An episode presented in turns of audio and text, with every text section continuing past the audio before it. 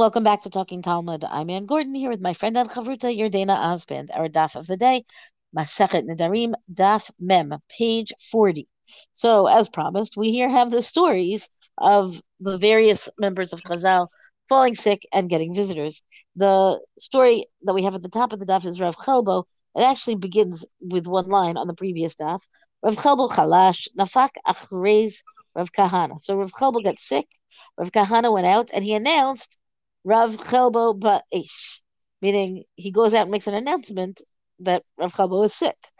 And then, this is really sad, Lo Ikadaka'ate, nobody came, nobody came to visit him. Amar Lahu.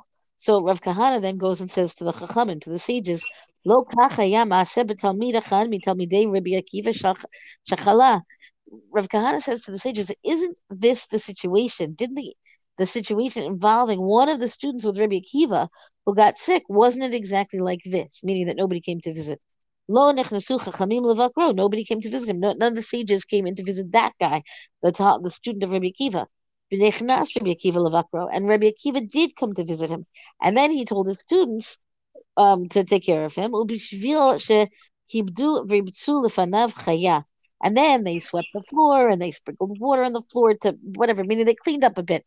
They treated him a little bit well, and he recovered. And wasn't it because of that that he recovered? Amar lo Rebbe Hachitani. And the student, the Rebbe Akiva's student said to Rebbe Akiva, My teacher, you have brought me back to life. You have revived me. It doesn't literally mean resurrection. It means colloquially, wow, I'm alive again, right? Yetza Rebbe Akiva v'darash kol mi she'ein so Rabbi Akiva went out and taught, and this is perhaps Yardena, you know, what you said the other day, yesterday, about how it's such a in the mindset of the Jewish people that we visit the sick. Perhaps this is where some of that comes from anyway. Rabbi Akiva made this very strong statement that anybody who does not visit the sick, it is as though they are committing murder, they or at least spilling blood, meaning some kind of Uh, you know harm being done to the person who is sick because because look how much can be done when you visit somebody right? That it revives them to such an extent. And you know when you've got sick people who have nobody to care for them you know then you still have to make sure the people that there are visitors to come you know to take care of them because the problem of course is the people who have nobody to care for them are not always known. It's not always known that they need the care Okay, the Gemara goes on. Ki at Rav Dimi, Rav Dimi came from Eretz Israel to Bavel. He does this, right? We have a lot of stories of Rav Dimi traveling. Amar, he says, Kol hamavaker et hacholeh goroim lo shiyichya. So Rav, Rav Dimi said in Bavel, he made the statement that anybody who visits the sick will bring that person to live. And a person who doesn't visit the sick will cause causes that that person will die. Now, the question is, of course, it's a little bit ambigu- ambiguous in the grammar here, right? Is he causing himself to live, or is he causing himself to die, or is he causing the sick person to live, or the sick person to die? Um, okay, my gar- garama. So the Gemara says, well, what is what does his actions have to do with that result, right? Meaning, if we're saying again, the question then is that it seems to be that he's talking about himself right? Why would his visiting somebody or not have any impact on himself? So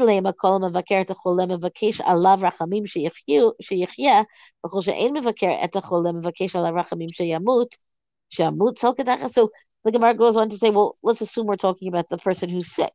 And the person who visits then could daven, could pray on his behalf to plead for mercy that the person would live or what if he would pray that he the person would die? So that he's really causing this person's you know life or death.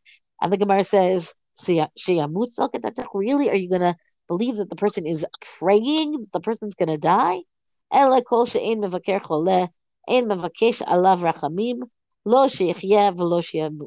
So rather understand it that anybody who doesn't visit the sick does not get involved in pleading for mercy for the person who's sick, and then neither will he live nor will he die. Meaning he's not going to plead for mercy for him, and he's not going to plead that he's going to live or is, nor that he's going to die. Meaning he might have saved that sick person if he had prayed, meaning prayed on his behalf. But the fact that he didn't visit, um, and and so therefore the fact that he didn't visit and didn't pray on his behalf is you know, equivalent to causing his death. But that's not the same thing as saying he prayed for his death. It's just the absence of, of his prayer for his recovery. Fine. The Gemara goes on.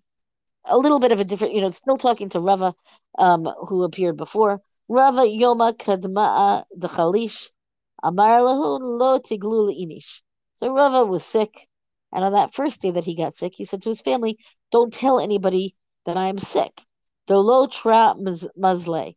He didn't want anybody else's luck, whatever this really means, that he doesn't want his luck to, to suffer, right? Why? Because as long as nobody is aware that Rava was sick, then they're not going to be talking about it. Then he could just get better, right? But the moment he his everybody's talking about his sickness, then it's as if, and this is you know, again commentary here, but the idea is that it's opening the door to the Satan, right? For somebody to come and accuse against Rava, and then it puts Rava at greater risk when his illness would become public knowledge. Now, again, this is commentary. It's not even the direct quote in the Gemara, but the idea here is still that he wants to keep it quiet for his own safety. It's not that he doesn't want to be talked about, it's that he doesn't want the ramifications of him being talked about to come back to bite him. So the Gemara goes on and says, Mikan ve'elach amar lahun puku va'achrizu bashuka. But then after that, after that first day, he got worse. He felt poorly, right? Much worse. And he says to them, Go out and, you know, announce in the marketplace that I am sick and let everybody who hates me, this is really interesting, the whole desani li lechadeli, so that he says, let anybody who hates me um, can like dance, can be rejoicing in the fact that I don't feel well. Uchtiv benofel oivecha al tismach. Now, one second, we have a verse that says from Proverbs, "Do not rejoice when your enemy falls." Right, and the verse, you know, goes on to say like, or even here it's quoted, It's not, it's paraphrased, right? That you should not be happy when your enemy stumbles. You know, and the point being then is, you know, lest God would see that, God would be displeased. God will then turn away from him. The whole thing ends up being, you know, not good for the sick person at all. Um, but also not good for any of the parties involved. Let all who love me, here I'll read it again. Drachim li libai alai rachme. Let all who love me pray that Hashem would have mercy on me. That's what He wants to happen. The reason you say that is because, again, if the enemies are really going to be rejoicing, then the fear is that God will also turn away. Um, the statement of you know not rejoicing in one's enemies down you know sorrow or or misfortune is, I think, also a very Jewish concept. Uh, you know, it's one thing to rejoice that we might be saved, but that doesn't mean we rejoice at the harm that comes to somebody else. Okay, I'm going to stop here and turn it over to you. There's, I want to say, there's very good, interesting um, drashot on the stuff, and we're just constrained by time. I just, it's interesting to see this stuff because you know, it's clear to see a lot of the issues that we deal with today with visiting sick people, like the story with Rabbi Akiva and somebody not having someone there to actually take care of the sick person. Uh, some of the discussion around do you make illness public or do you keep it private, and what are some of the motivations for that? These are things that are still true today, right? Like it, it, it there's nothing new here, and we're getting an opportunity to, to learn how some of the Tanaim and Amorai these particular types of situations, which I which I personally um, always uh, always appreciate. Uh, move on now to the bottom of Amud Aleph and onto Amud Bet, uh, and uh, there's a discussion that says Va'amar Ravin Amar Rav. So Ravin said the name of Rav. It's a very, very famous teaching in the Gemara. How do we know that the divine presence, the Shekhinah, the sick person, right? And the idea is is that even in a moment of illness, there is sort of a holy presence that is still there with that sick person. And I think this teaching is meant to be a comfort that often when people are sick, they actually feel very far from God. And so Ravin is coming to basically to just know actually God is very much with you when you are sick. God is with you in that moment. And so here they quote this pasuk um, that was actually quoted uh, or on or with a different teaching in Tehillim, chapter 41, verse 4, that says, Hashem Yisadenu al Eresh Davai, right? Hashem will fortify him uh, while Hashem is on the sick bed. Um, and then the Gemara brings a brisa uh, that discusses this a little bit more. But really, part of what's interesting about this price is it tells you how do we do the mitzvah bikur cholim? How are we supposed to visit a sick person? Tanya Nami Hachi, was also taught in a brisa,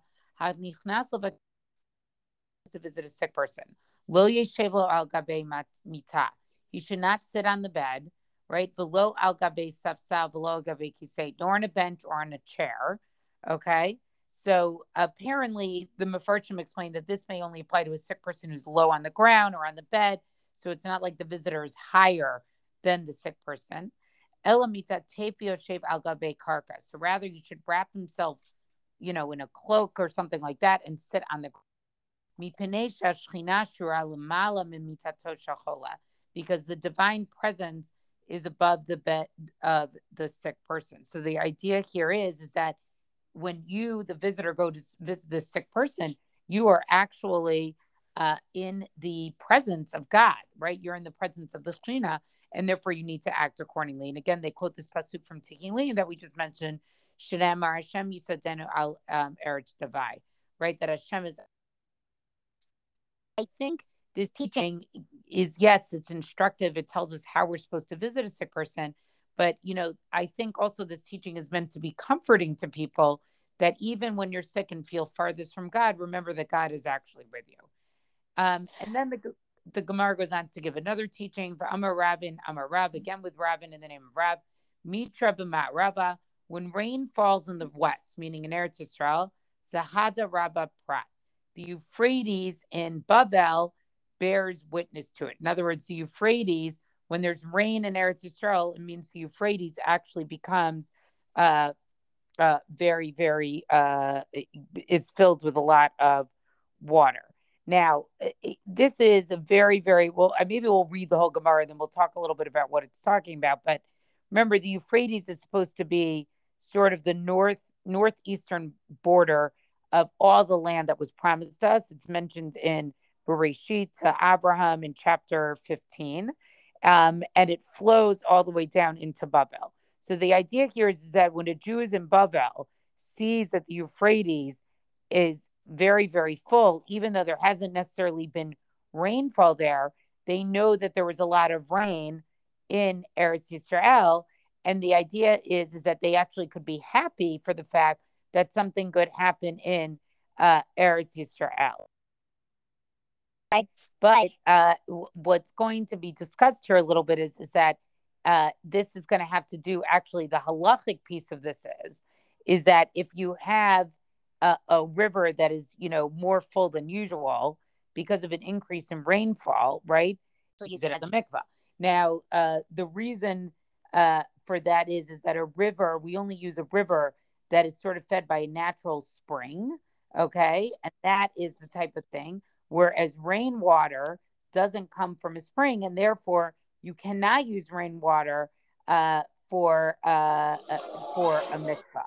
Okay, so that that's a little bit of what's going on here. So this teaching here, okay, of, uh, that that's kind of the background to what this teaching is here. So it's only when the river is not swollen are you allowed to use it for the mikvah. So now the Gemara goes on to say, "Upliga de Shmuel." Shmuel disagrees with this. To Amar Shmuel, Naharya mechafe uh, mitbarech. A river is increased from its bedrock. In other words, what Shmuel is saying is, is like, yes, you can have sort of this overflowing during the rain. But the reason for that is, is because the the springs that are underneath the bedrock of the river bed, right? They they actually become they feed more of the river, and so therefore, what Shmuel would teach is is that you're always allowed to immerse even in this type of river, um, even when it looks like maybe the river is more full because of rainwater, because actually that's not how the river gets full. It really gets full from the Mayan that is underneath the springs that are underneath it. Goes on to say, Ella unless it is the so the the this ending part of this uh uh uh sorry, I skipped here for a second. Excuse me. Let me go back.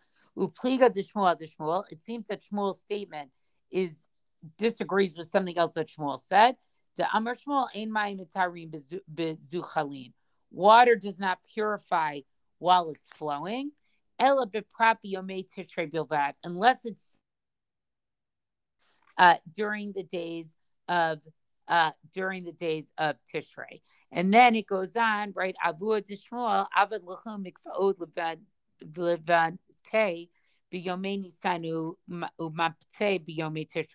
Shmuel's father would prepare mikvahs for his daughter during the days of Nisan, Nisan and Matz during the days of Tishrei. Okay, so if you look at Amud Bet here, you see that there's this ginormous Ran here, right? Basically, uh, it's a lot of Ran. It's a lot of Ran. It's a lot of explanation about what is exactly is going on here. But essentially, Shmuel is basically giving uh, two two sets of criteria that have to happen in order to use a flowing body, of water for a mikvah. It has to be similar to the Euphrates in that it's known to never run dry. Okay. Um, and then uh, and then the second one is is that even if it's known to never run dry, like the Euphrates and other rivers, right?